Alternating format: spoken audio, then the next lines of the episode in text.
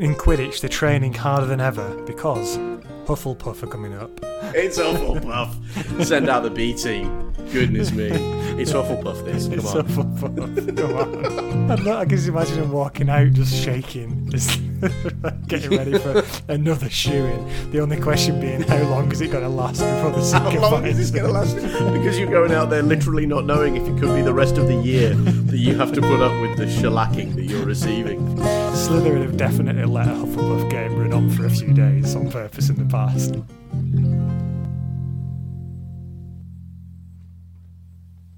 Hello, welcome to part 3 of Shark Liver Oil's read-through of Harry Potter and the Philosopher's Stone. I'm Matt. I'm Dave, hello. And this is going to be an interesting little collection of chapters. We're going from chapter 10, called Halloween, as far as the Forbidden Forest, which I think is chapter, was it 14, 15? 15, like I think. 15. So, but who's counting, Matt? They're all a delight. Absolutely. So the last chapter, just get ready for it because it's some chapter, considering the setup, the main bit and the payoff all in one chapter. But anyway, we'll get to that. Absolutely. As ever, if you want to get your own review into us for next week when we do the final piece in the puzzle for Harry Potter and the Philosopher's Stone, the final episode, just send your review to sharkliveroilpodcast@gmail.com. That's sharkliveroilpodcast@gmail.com, or send it to us on Twitter at @sharkliveroil. Dave, when we last left Harry, they just narrowly escaped the world's most transparent setup for an expulsion you've ever seen from Malfoy, where they went to this third floor at midnight and nearly got caught, and Malfoy wasn't there. Malfoy wasn't there, but mysteriously Filch was. Yeah. So, chapter 10, Halloween, and it opens basically with Malfoy just, he can't believe that they've not been expelled.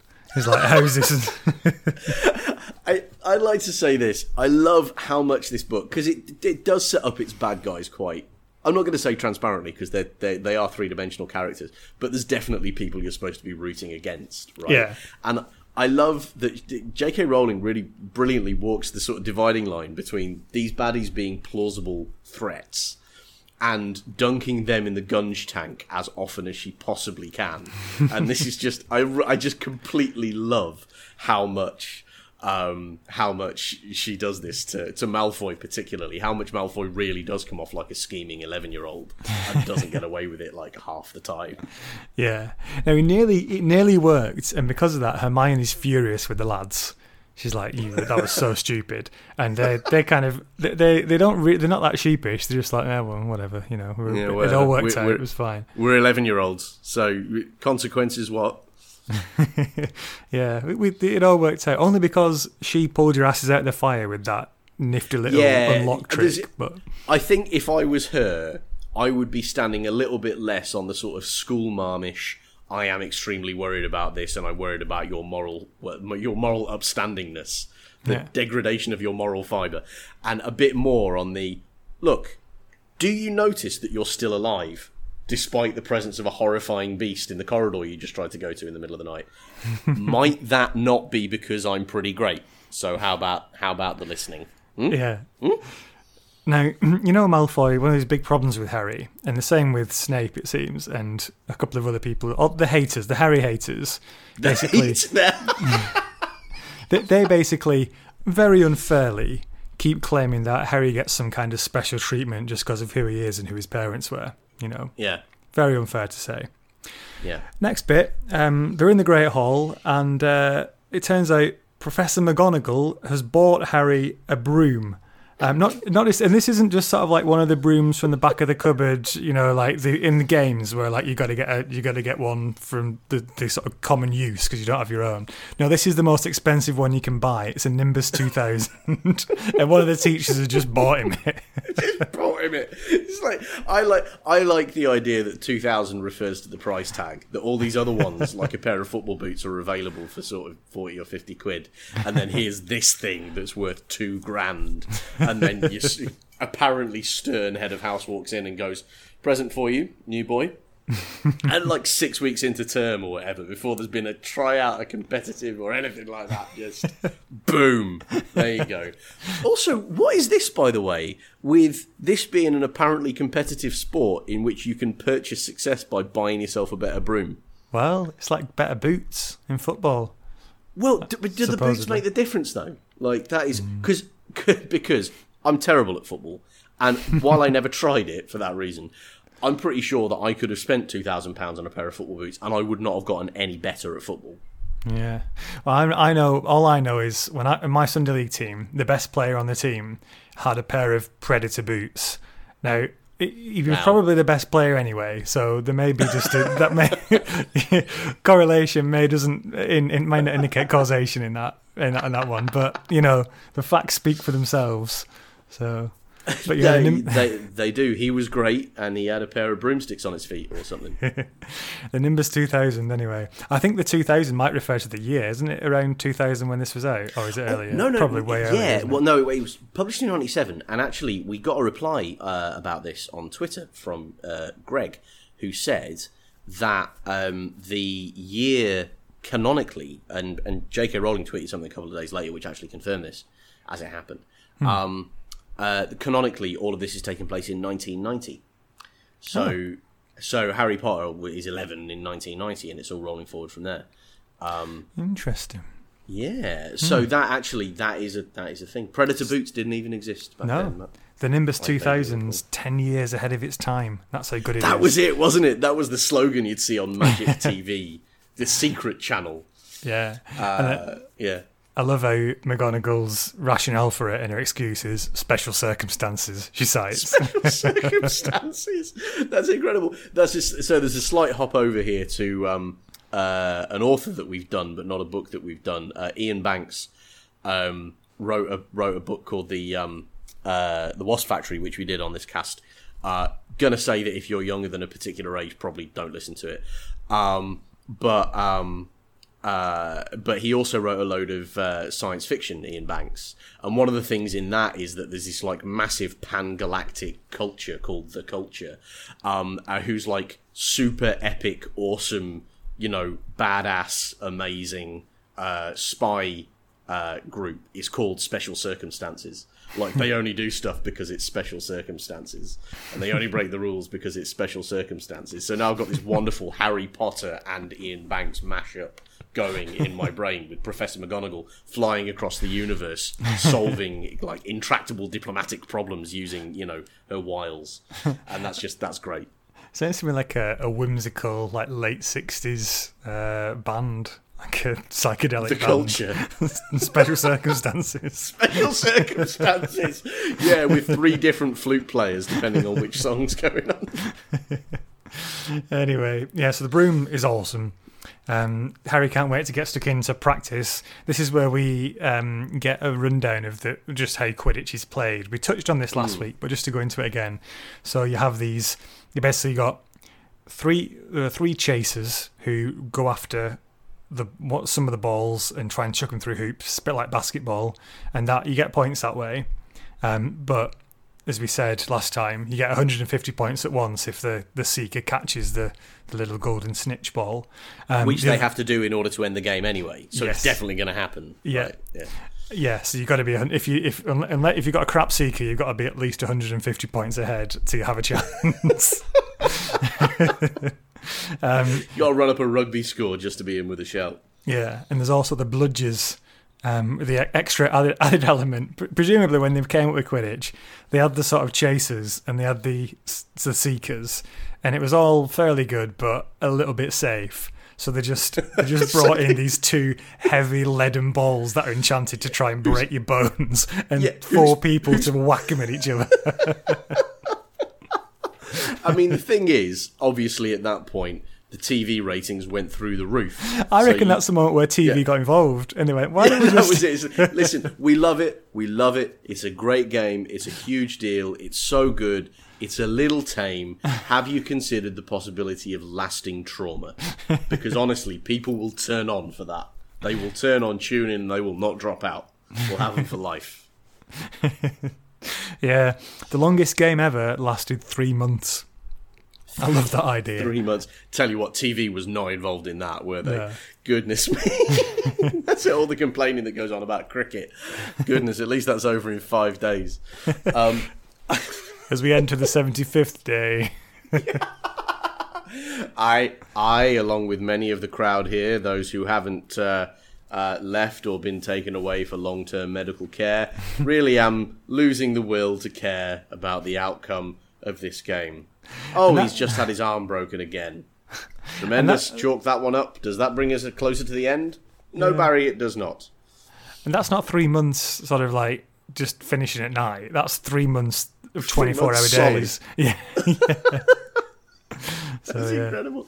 I did have, since we're talking about it now, when we get into the sort of body of the Quidditch game a little bit, I did have, I must confess, a number of questions about this. Quite apart from the scoring thing that we talked about last time. Just the fact that these bludgers fly around, and at one point it explicitly says that it hits somebody in the back of the head, which is... So, leaden ball flying through the air in the back of the head, that is to say... Children at school in PE lesson are being put in a situation where they're being shot in the back of the head by magic bullets. Yeah, this is all just the game, and everybody turns out and goes, "Oh, jolly good sport, oh, bravo." Yeah, I think in a similar way to in football, where you can't head it anymore if you're under a certain age. I reckon there's been a similar campaign in Quidditch now. So look, sponge balls for bludgers for a while. Come on, incredible. No, the bludgers are just like paintballs or something. Yeah. So they sort of leave a paint splodge on the back of your head. Yeah, just rotten fruit. Just rotten fruit. That's amazing. So anyway, the Seeker is too... The snitch, the little ball, is too expensive to practice with a noob. So we end the sort of scene with Harry trying to catch golf balls for practice, and he's doing really well. And then we sort of speed up time. 2 months kind of fly by as Halloween comes round, and the first game is on the way. But before that, we have a little run-in with a little monster that's been wandering about. So... we start off in charms. They're doing flying. They're trying to make these feathers fly, and Hermione can do it, and she's the only one who can. And Ron just sort of says loudly as he walks past, "Oh, no wonder no one can stand her." And it's like, I felt so bad for her. She's like, it's the one thing she can do really well, and it makes her less popular. It's just it's one of those things again. It's very well observed, some of the stuff in Harry Potter. I saw that at school as well. That was the kind of thing that happened. Yeah, absolutely. And I think it's a really great like storytelling skill that J.K. Rowling's got that doesn't make me not want to read the book. You know what I mean? Because that sort of snidiness, elbow sideways stuff, I did not enjoy about school at all. But this, I'm like, I have a lot of faith that it's going somewhere fun. And it's going somewhere fun because of episodes like this one that she just drops into the book. And it's reliable. I'm coming to realise that these early Harry Potter books, at least, are reliable for entertainment.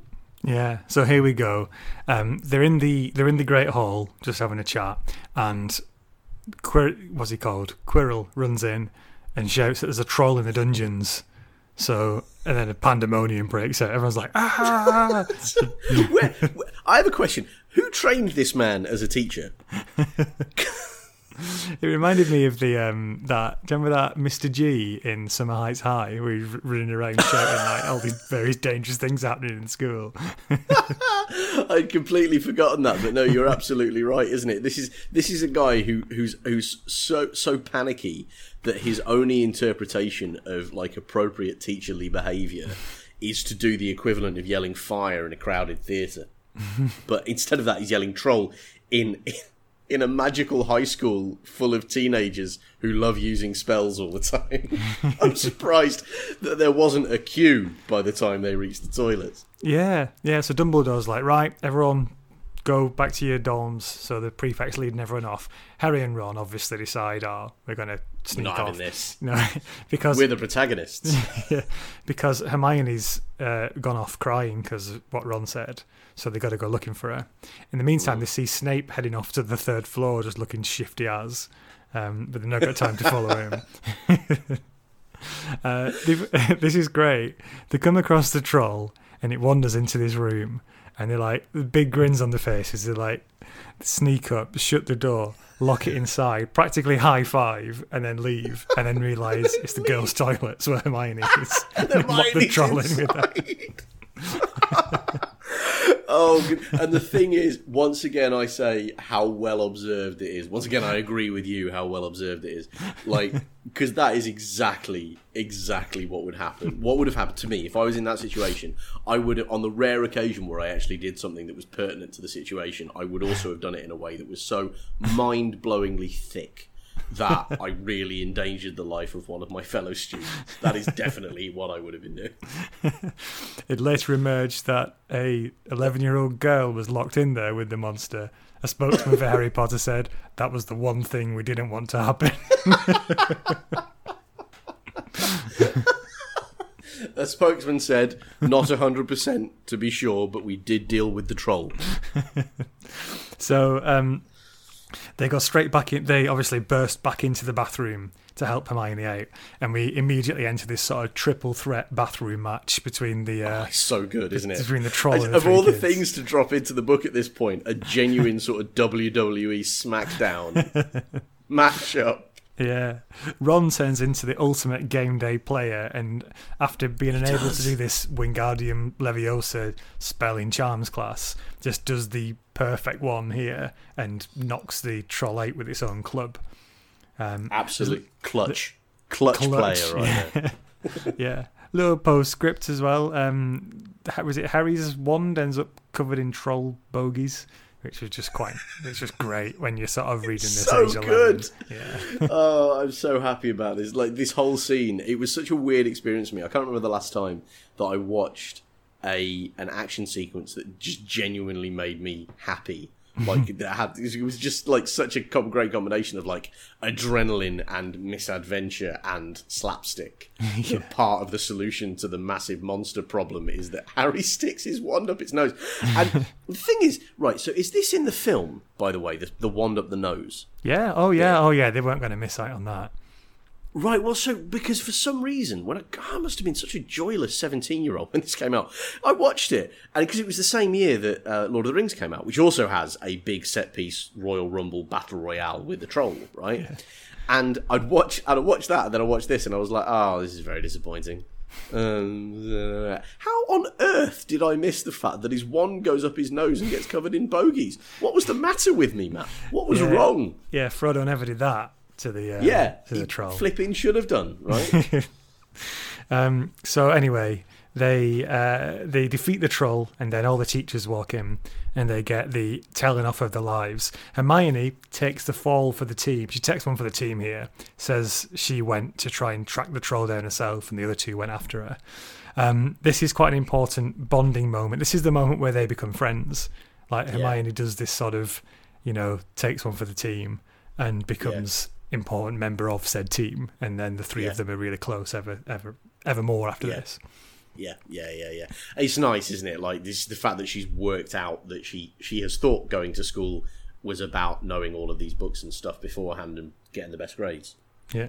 And actually that there's this whole other thing about being at school, which is about making friends and like being mates and looking out for each other and stuff. It wouldn't surprise me though, somebody as smart as mine, he hadn't also noticed an absolutely epic opportunity to slightly polish up her street cred as like, went after the troll myself, by the way. They told me not to. They came after me. They helped.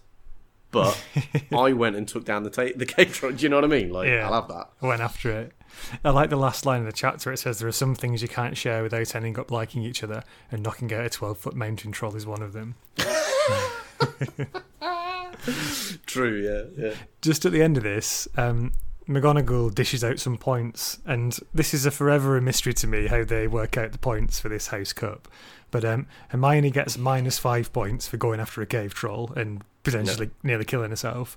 Harry and Ron get +5 points each for defeating said cave troll. We'll find out. They're all out ahead. They're 5 points ahead, for taking down a cave troll. Yeah. I like the idea of, like, whose responsibility is it to write these things down? Because if I was a teacher, that's like an active disincentive for me ever to punish or reward any behaviour of any description. If I have to walk around remembering who I've given plus and minus points to. And the kids, you can't ask the kids to keep track of that themselves, right? Because they'd all turn up at the end of the day going, yeah, no, honestly, I wrestled a bat out of the sky, 2,000 points, she said. I mean, who am I to argue?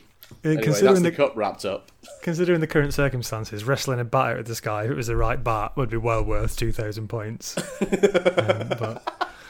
So, we move on. Oh, I think actually the in terms of the points, they've got the way it's tallied is they've got these little they've got these giant hourglasses in the Great Hall, one for each house, and they fill up as the houses get points. Right, of course, the answer is to my quibbling practicality question is it's magic, Dave. Yeah. And I feel like that's going to be a bit of a meme through the rest of this series, isn't it? How do they do that? I have something funny to say about this quibbly little bit of... it's magic, Dave.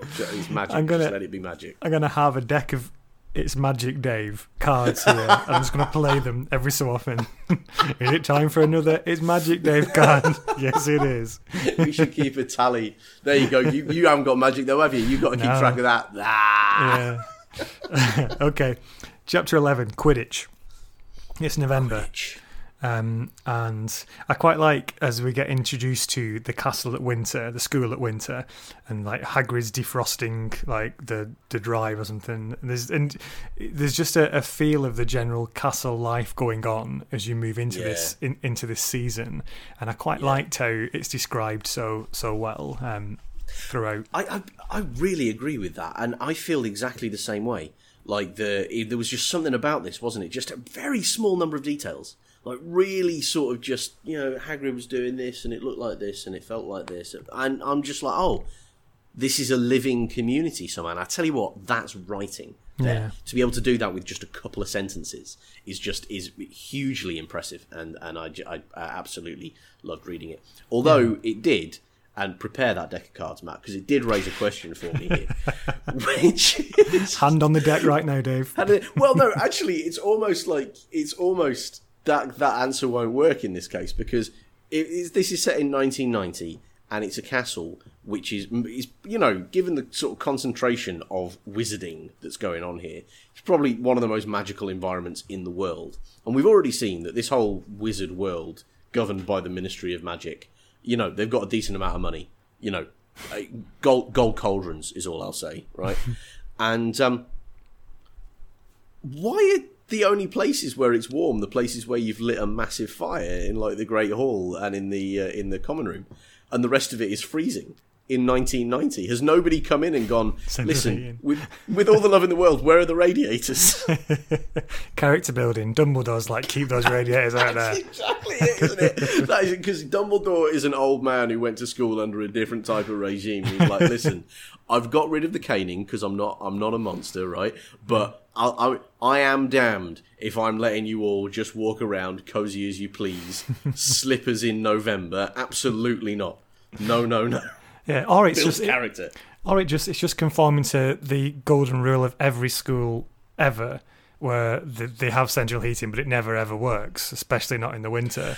So maybe that's it. True, like, isn't it? And Harry's just gone to the teachers. Hang on, why don't you use magic? Funnily enough, that's the one thing magic doesn't work on. It's one of those like rules that never universal rules that never change. School heating doesn't work. Some magic is deeper and darker than others, Harry. And I'm here to tell you that the inevitability of the school central heating system being broken between November and March is one of those magics. No, Harry, Ron and Hermione, they're poring over this book that they've taken out of the library in the courtyard. Snape comes limping across said courtyard, so trouble's brewing, and immediately docks 5 points for taking the book out of the library. For being present. Yeah, the same punishment as Hermione got for risking her life going after a cave troll. A cave troll taking a book from one room into an adjacent area. This shall not stand. Yeah. Harry goes to get the book back from Snape, and he walks in on him getting a wound tended. He's got a really bad cut on his ankle or on his lower leg, and Snape gets all angry and shouts at Harry for entering without knocking, basically. And from this, Harry comes up with the theory that Snape's been trying to get past that three-headed dog and got a bite. I mean, decent theory. But I do have to say that that sort of offended dignity yell of a teacher who's like been caught in this like slightly compromising position, nothing like iffy, but just like in a way that shatters that aura of absolute authority. That's very familiar to me. Do you know what I mean? Like walk into the new school, you walk into the staff room by mistake, and everybody's in there just like chatting away, having their toast, cup of tea, and it's just like, what the hell is he doing here? And that's sort of like, there's a rage that comes from that feeling, which is unmatched, by the worst behaviour in class wouldn't be responded to with that particular outrage. Yeah, cross the line. Yeah. So, we move on to debut day for Harry. It's the first day of the Quidditch. I really like how this was set up as well. You really felt the tension around Harry. He's really nervous about playing, but really excited as well. We're introduced to a guy called Lee Jordan for the first time, who's the commentator, who's the most biased commentator ever. He is so good though, isn't he? Like this guy's dialogue is off the charts, brilliant. There's a bit later on where Harry it's in this section, so no spoilers, where Harry is like battered off his stick by one of the Slytherin guys, And he just has to take like three attempts at it, and it's just so well written where he goes kind of like Jordan goes, a completely outrageous and violent, terrible, and McGonagall tells him off, and he goes, sorry, Professor, sorry, an unbelievable and unjustifiable, sorry, Professor, sorry about that. Then he just goes, Harry Potter is nearly murdered by being knocked off his broom, which could happen to anyone, I'm sure, dearie me. It's so good. It's, oh man, I want Lee Jordan to commentate on my life now. Yeah. I want that. He's definitely a Gryffindor man through and through, though. It's a bit like Ian Wright commentating on an England game. He it's so good, isn't it? I will say, Ian Wright commentating on an England game is one of my favourite things. One of the only things that I consistently enjoy about being an England fan is Ian Wright commentating on England games. So it's Gryffindor against, I think it's Ravenclaw, is it? Or is it Slytherin? No, it's Ravenclaw. Is this one Slytherin? I think it's Slytherin now, and then there's another game in a bit, which is Hufflepuff, right? Yeah. Okay, is this one Slytherin? Is it? I think so. Yeah. Because there's all the dirty tricks going on and all that, isn't there? So yeah. Only Slytherin would do that. See? All the evil kids in one house. Definitely a bad idea. Slytherin are basically sort of like early 2000s Stoke City, aren't they? Or like 90s Wimbledon. They're just kicking people. Dearie me, Vinnie Jones on the one flank, Jonathan Walters on the other flank. If you're younger than we are, I promise you these jokes are hilarious. So it's in the middle of the game, Gryffindor go ahead, and then there's a broom malfunction. This swanky new Nimbus 2000 is playing up. See, all the gear, no idea. Am I right? Yeah. But it turns out Snape is seen looking at Harry and muttering a spell. He's trying to bring him down, Dave. The dastard. So it's Hermione and Ron to the rescue. Quite how they get away with this is incredible, but they rush the staff area, KO Quirrell on the way through, and then set fire to Snape's cloak. And none of the staff bat an eye. Waltz off. And then she does this weird thing, doesn't she, where she captures the fire in a jar as well, which is this thing that she does. But then the next line is she captured the fire in the jar, and she was sure Snape would never know. It's like, how was she sure that Snape would never?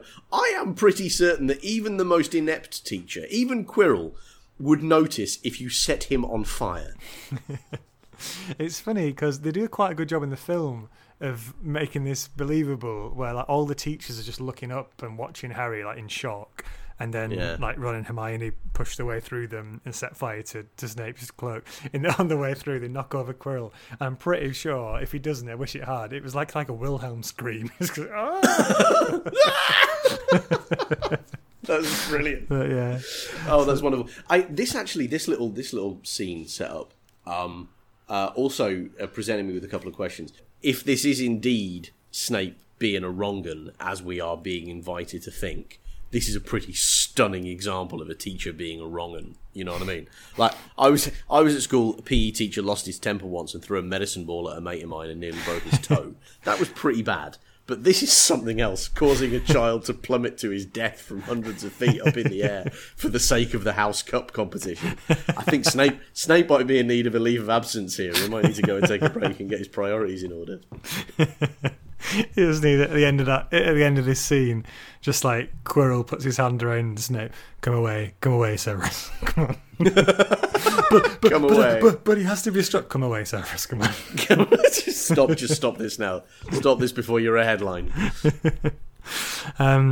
Yeah. So Snape's concentration's broken.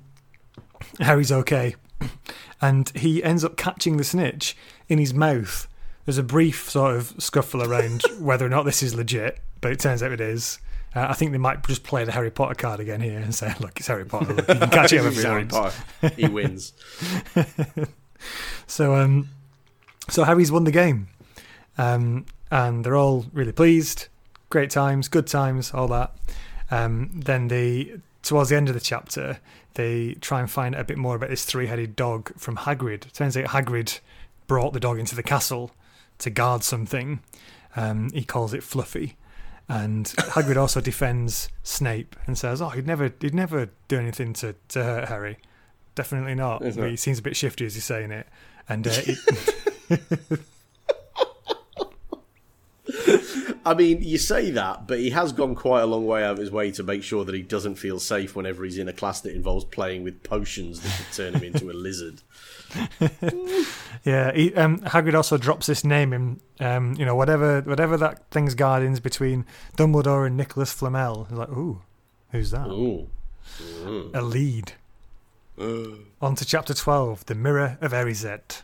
Erised? Yeah. Erised. It's basically desire spelt backwards.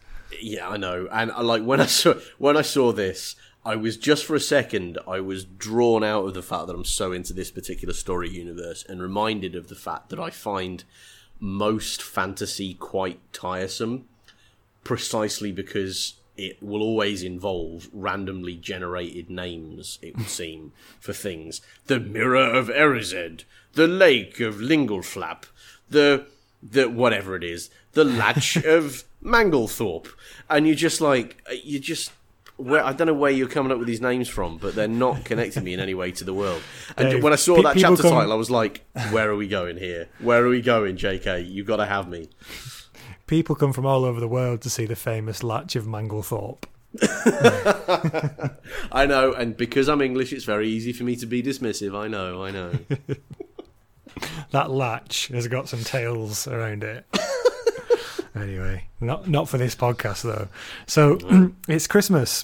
Malfoy's still trying to wind Harry up, but it's kind of bouncing off a bit because, you know, he's just won a massive Quidditch match for his house, so no one cares. Well, and also because Malfoy seems to think that the way to get this kid who's had an incredibly affirming first 3 months at school and discovered more about his identity than he could possibly have dreamed, the way to really wind him up is to point out that his horrible relatives don't want to see him at Christmas.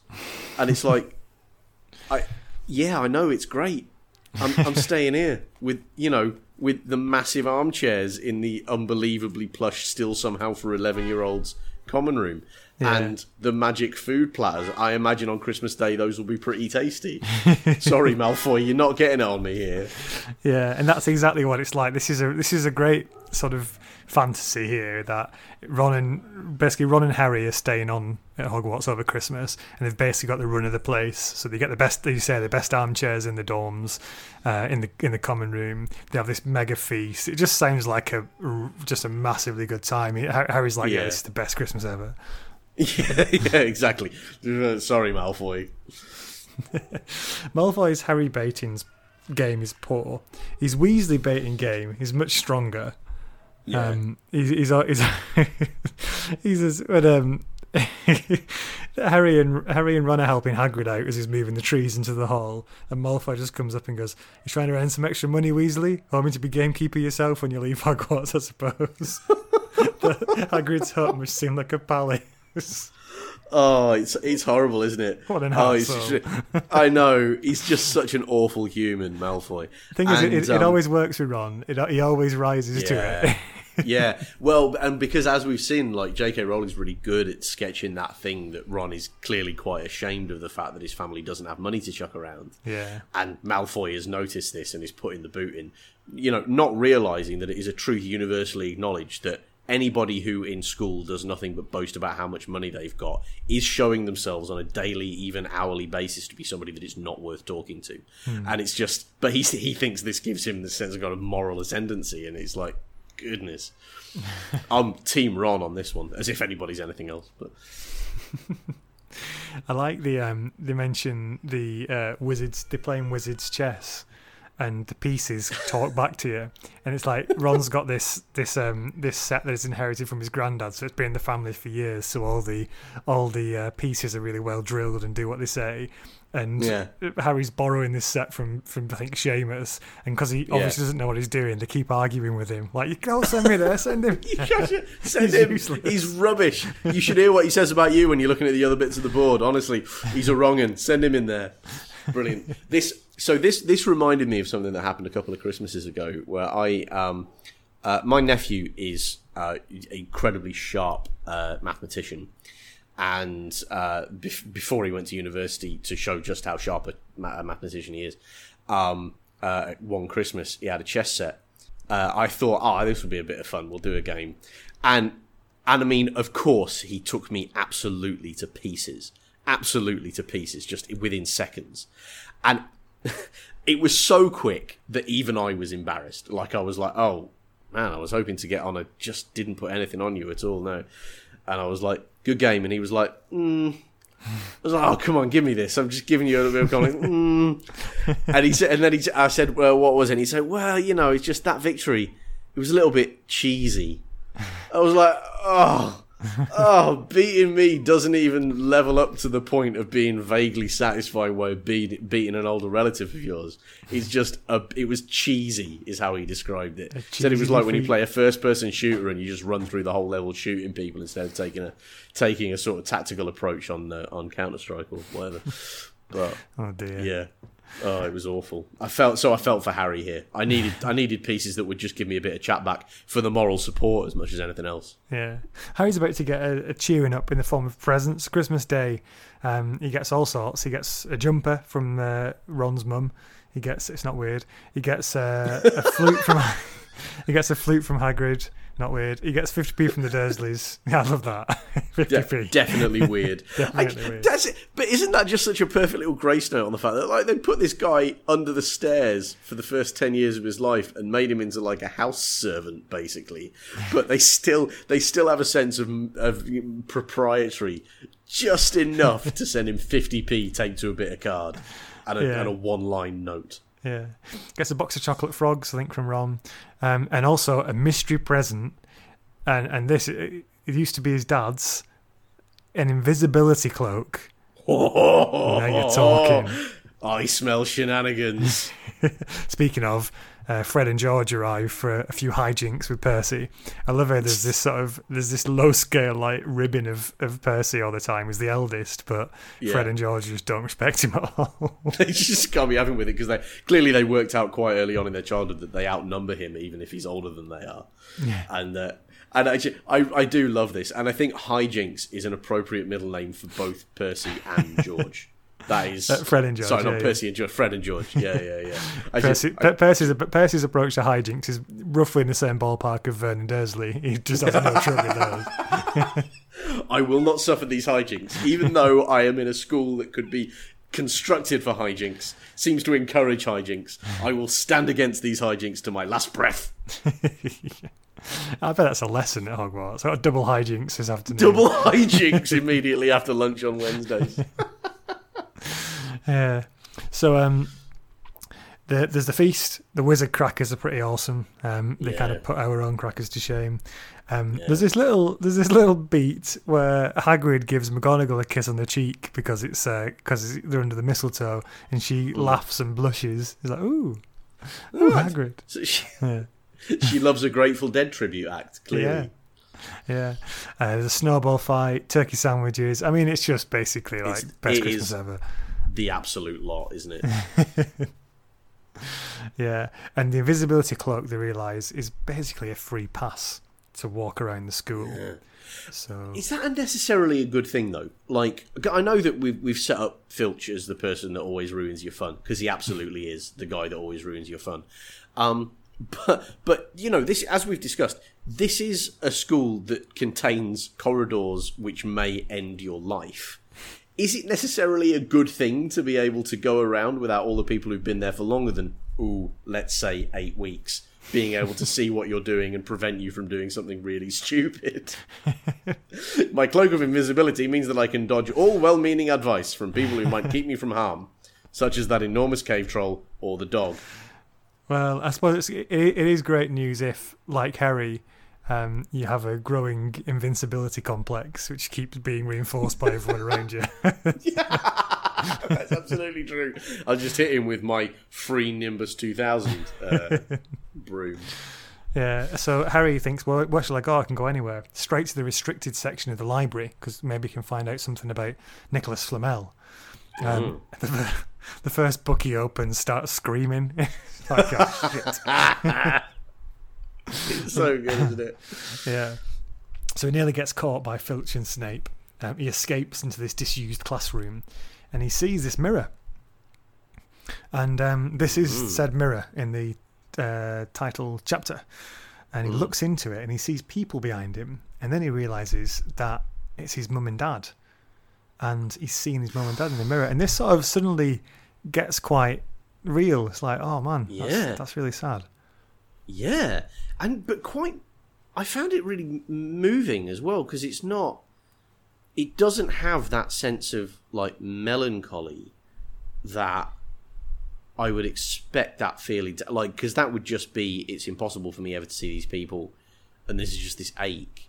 He actually has this sense of like fulfillment for Harry, in that he sits there and he's just satisfied with it in a way which you sense he's never been in his life to this point.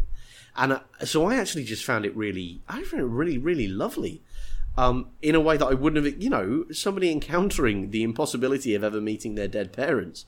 That should be dark, but actually this felt quite almost nurturing for Harry. It was great. It was a really great little moment. I think it feels really positive and fulfilling here. And I think it's largely because you're seeing it through Harry's eyes, because he's in a magical school and he thinks anything can happen with magic. He thinks they really still exist at this point.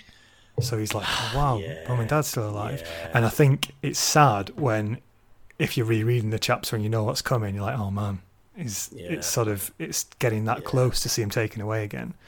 Yeah. Yeah, you're right there, actually, yeah. So he gets all excited. He says, Ron, you got to go back to the dorm, right? Ron, you got to come see this. I find my mum and dad. And they go after it. Ron looks into the mirror and he doesn't see Harry's parents. He sees himself winning the Quidditch Cup and becoming head boy and he's the Quidditch captain. And like Dumbledore shaking his hand and saying he's the greatest. And I love it. All the Weasleys, you're definitely the best. And I love we've talked about Harry's optimism. I love Ron's optimism here, where he's like, does this mirror show the future? Come on, so Ron. Good, isn't it? And Harry's like, no. Pretty saw what I saw was not the future. Yeah. So they argue about it, and then they hear a noise and they got to cheese it because someone's coming. Harry just goes back again and again over the holidays now, and then one time when he turns up just to sit and stare at his mum and dad. Dumbledore's there already. I quite like this. Yeah. Dumbledore's just in the room and Harry comes in, sits down, sitting there for ages, just looking at his mum and dad again. And then sort of Dumbledore says something and Harry's like, wow, have you got an invisibility cloak? He's like, I don't need a cloak to become invisible. I'm just a badass. Don't worry about it. Yeah, it's just like, listen, I don't want to overplay this, but you know how everybody talks about me as though I might be the greatest wizard ever. So no cloaks. Yeah. So Dumbledore explains what this mirror is, and it's basically, he says the happiest man in the world would just see himself. So basically it shows you like the thing you want the most, basically. Yeah. And he says this sort of the heartbreaking thing he says to Harry is, look, it's just shadows. It's no good for you. It's not real. And he's got to sort of lay some pretty hard truth on Harry here that this isn't sort of this isn't something that magic can do. Just can't bring him and dad back. It's and that's actually so. Sorry, no, you go. I was going to say it just that actually feels this feels like a very artful, very sort of emotionally smart way of saying something that you've got to say in a world that contains magic. That he's not going to see his parents again because that is you know that you can't just wave a magic wand and make that go away, and so his journey then is through it, not away from it, from that experience and that sort of pain. Yeah, and that's really smart. Otherwise, you would at the back of your head you'd be thinking, yeah, but given all this other amazing stuff we've seen magic do, what's the deal with him? You know, why can't he see his parents? Yeah, and it's also just it's really useful just to remind you of sort of that the stakes are real sometimes as well, even in this world. You know, you can't bring people back from the dead, and so there are a lot of safety nets at the school because of magic. And you know, Neville keeps being carted off to the hospital with horrifying injuries, and he's fine. But, coming back 5 minutes later, lesson learned. But it's important to set that rule down very clearly. For us, that especially sort of setting up the last third of the book, that when people are in danger, they can genuinely die. You know, the stakes are real, even though it's magic. So that's quite clever. Also, at the end, Harry just says to Dumbledore, "What do you see when you look into it?" And he's just like, "Oh, a pair of socks." It's like you can never have too many socks. And he gets back to his room and thinks, actually, maybe he was having me on. But, I thought we quite liked that.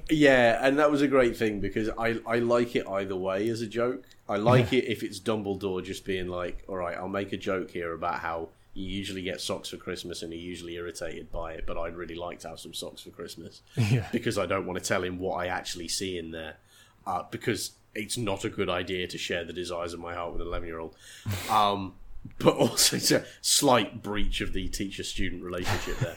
But I also like that joke if it is actually true. And Dumbledore's just got everything so pat, like he is just so completely the man that the only thing he has left to hope for is that somebody would give him socks so he can deal with these very, very cold corridors in the wintertime. I love that he says, everybody just keeps buying me books. Yeah, I reckon that's true of a lot of people who get this book as well. If you're into books, everyone just buys you books. But to be honest, you very rarely mind. I never minded. No, absolutely not. No, that's the thing, isn't it? The idea of there being a stage in your life you can reach where you would eventually just say, "Socks are fine." Give me socks. Give me socks. That's all right. Chapter 13: Nicholas Flamel, and we're going to find out who he is. Whoa. Well, so Dumbledore's like chat works. So Harry's just chilling now. He doesn't put the cape on. He doesn't put the invisibility cape on anymore. Doesn't go back to try and find this mirror, which Dumbledore says it's being shipped out anyway. But he's weird now thing to keep in a room with an unlocked door, though. I'm just going to note that again. Another strange storage decision relating to rooms at Hogwarts School. Mark that for future books because that is explained eventually. Is it really? Enough, tremendous! Yeah. Oh, good stuff. Right, I look forward to that. But one of the sort of side effects of this is because he's seen his mum and dad, he started having these nightmares about them being killed now. It's kind of like, it's kind of, if this was sort of today, you'd say he's been triggered by it. He's like, he started having these bad psychological experiences now.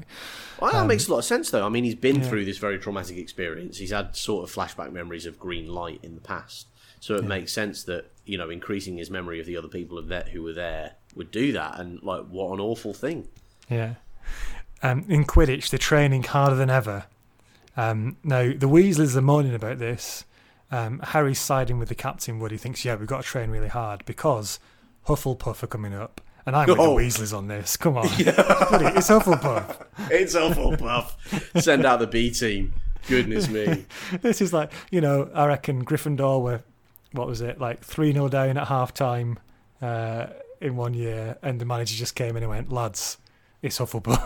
the Ferguson halftime talk approach. It's Hufflepuff. Come on.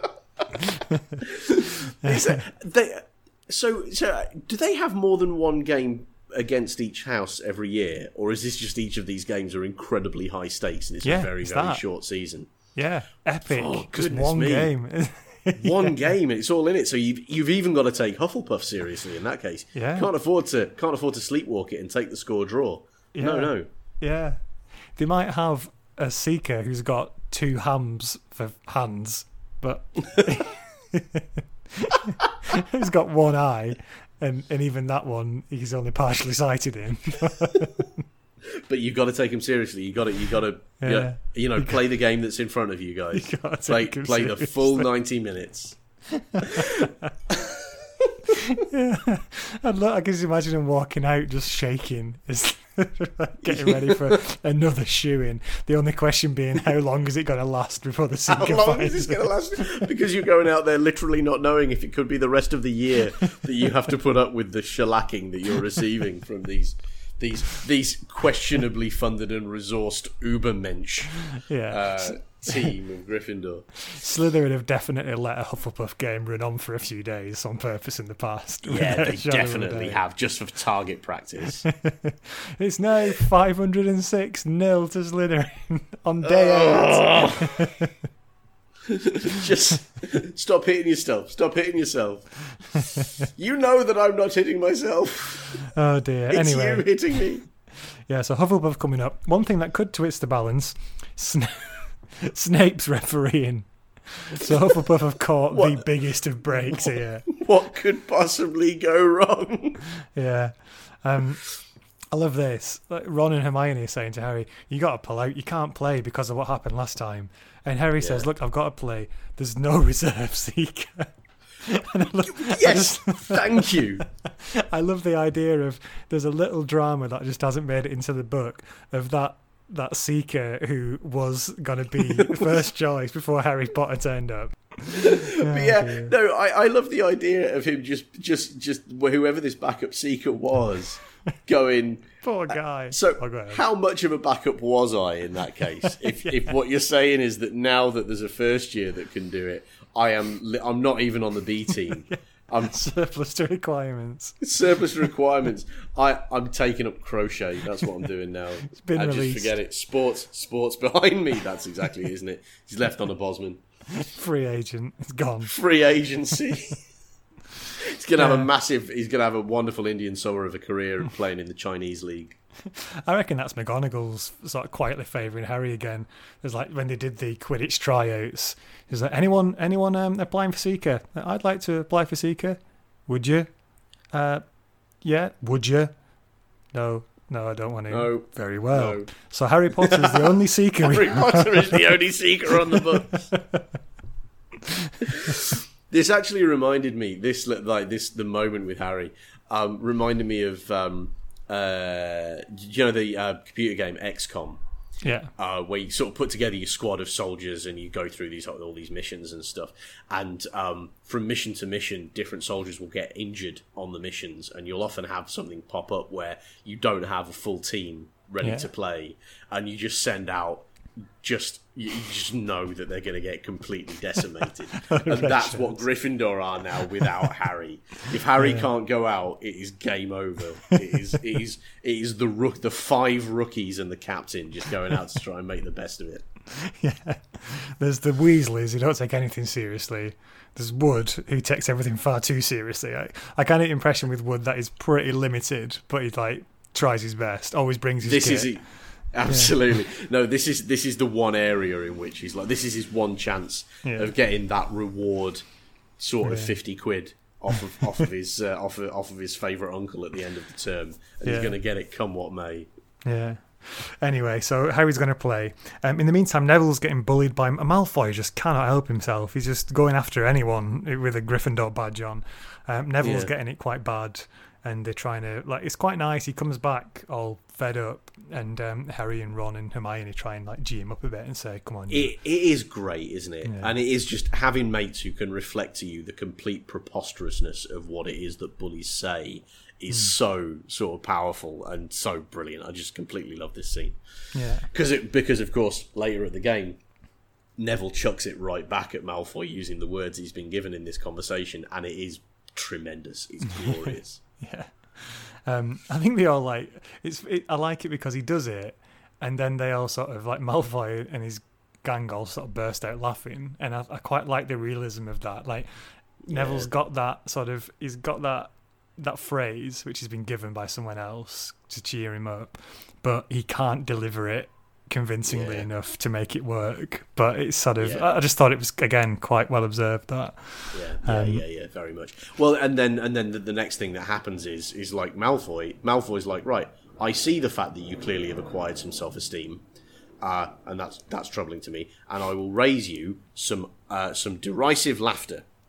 And then Neville then resorts to the schoolboy's absolute, universal plan B. Right, well, I see your derisive laughter, and I raise you a kick in the crotch. Let's go. Yeah. They catch a break here because they're eating those chocolate frogs, and they get another wizard card with Dumbledore on it, and they realise that Nicholas Flamel's mentioned on that. Isn't Harry collecting these? Do you think you would have noticed earlier? Well, I also like the fact that they can't get anything on him anywhere, even in the forbidden section, but he's just on this chocolate card. It's amazing. He's in the Panini book. Yeah. Panini's got special dispensation to talk about. Absolutely. Yeah. Panini, the restricted section. Yeah. But yeah, it turns out that Flamel had created the Philosopher's Stone, which is, it says alchemy plus. So it can turn base metal into gold and also give you eternal life. So that's a pretty good bonus. Wow, that's pretty impressive. Yeah. All other alchemists for the history of alchemy were happy just with the base metals into gold thing. Yeah, no. So there you go. So onto the match. As you mentioned, there's this row in the stands between Slytherin and Gryffindor. Why they've put them together, I'll never know. You've got to segregate. They've got to segregate the supporters here, surely. But I tell you what, we have missed out on here as well is the possibility of Lee Jordan, who obviously is just completely focused on slagging off whoever it is that Gryffindor are playing against. Yeah. That means that we miss out on the opportunity to have him do his kind of statesman-like BBC sports commentator, with the footage of crowd trouble just going, and obviously that's a complete disgrace, and we look down on that absolutely. It's completely inappropriate, and it's ruined the day for everybody. Dear oh dear, they've let themselves down again. Yeah, that's it, isn't it? A dark day for Hogwarts Quidditch. Yeah. So far outside the proud traditions of Quidditch at Gryffindor. Mercifully for Hufflepuff, Harry gets an early catch and they win. I mean, it's so easy. This it's just almost in a line. Hufflepuff are dispatched, so not quite sure what they're worried about. So Snape doesn't have any time to sort of work his magic on like making them lose, so he spits in the ground in fury. He's furious. It's so good, isn't it? Yeah. But later they're all celebrating after the match, and Harry sees this hooded figure heading off into the Forbidden Forest, and he's like, I recognise that gate anywhere. It's Snape. Yeah. So he gets on his broom and chases after him, and he sees Snape and Quirrell in this little clearing having a row, and Snape's basically leaning on Quirrell saying, come on, tell me more about this Philosopher's Stone, and also, work out where your loyalties lie here. So again, that gives further ammunition to the Harry, Ron and Hermione theory that Snape's trying to get the stone and he needs Quirrell's help. Mentirosa. Pardon?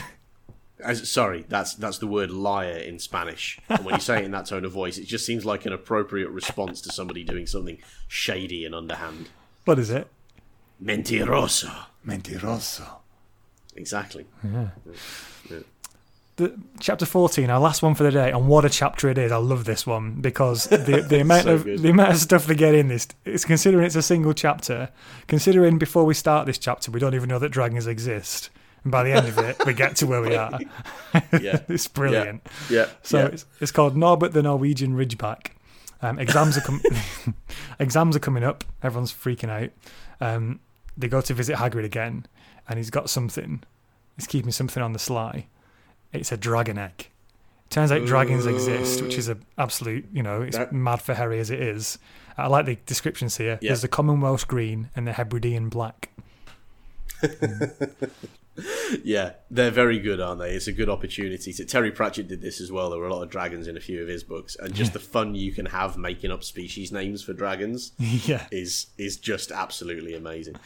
Yeah.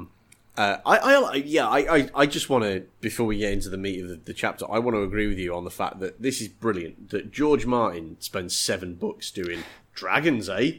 Ooh. J.K. Rowling can flip that stuff over in a single chapter and just move on. Yeah. We like dragons, done. What's next? Yeah. Setup, set piece, resolution in one single chapter. Amazing. 1,000 words. Yeah. Drops mic. Yeah, it's really great. Brilliant.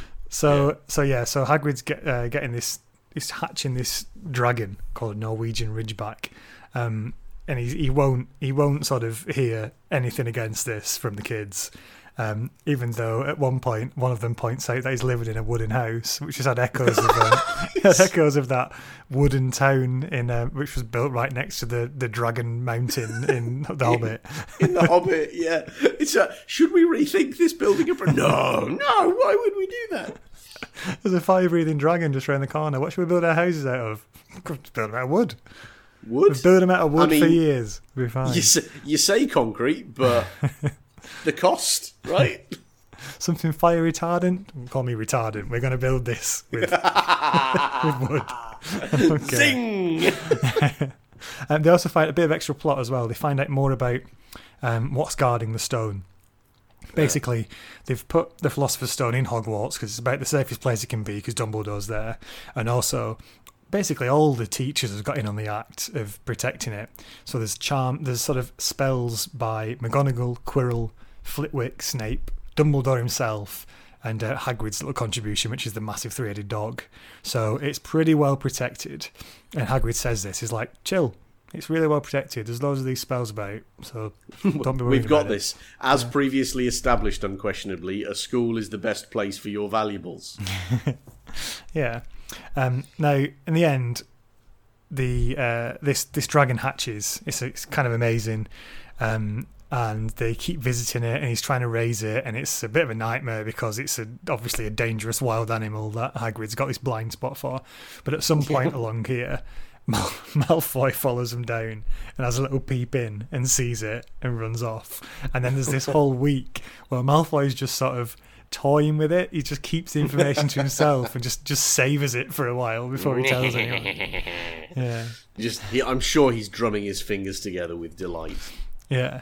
But that gives them just enough time to work out a plan to get this thing away from the school before Hagrid gets into trouble or someone's killed by the dragon, whichever one happens first. They get in touch with one of Ron's brothers called Charlie. He works with dragons. That's his sort of career.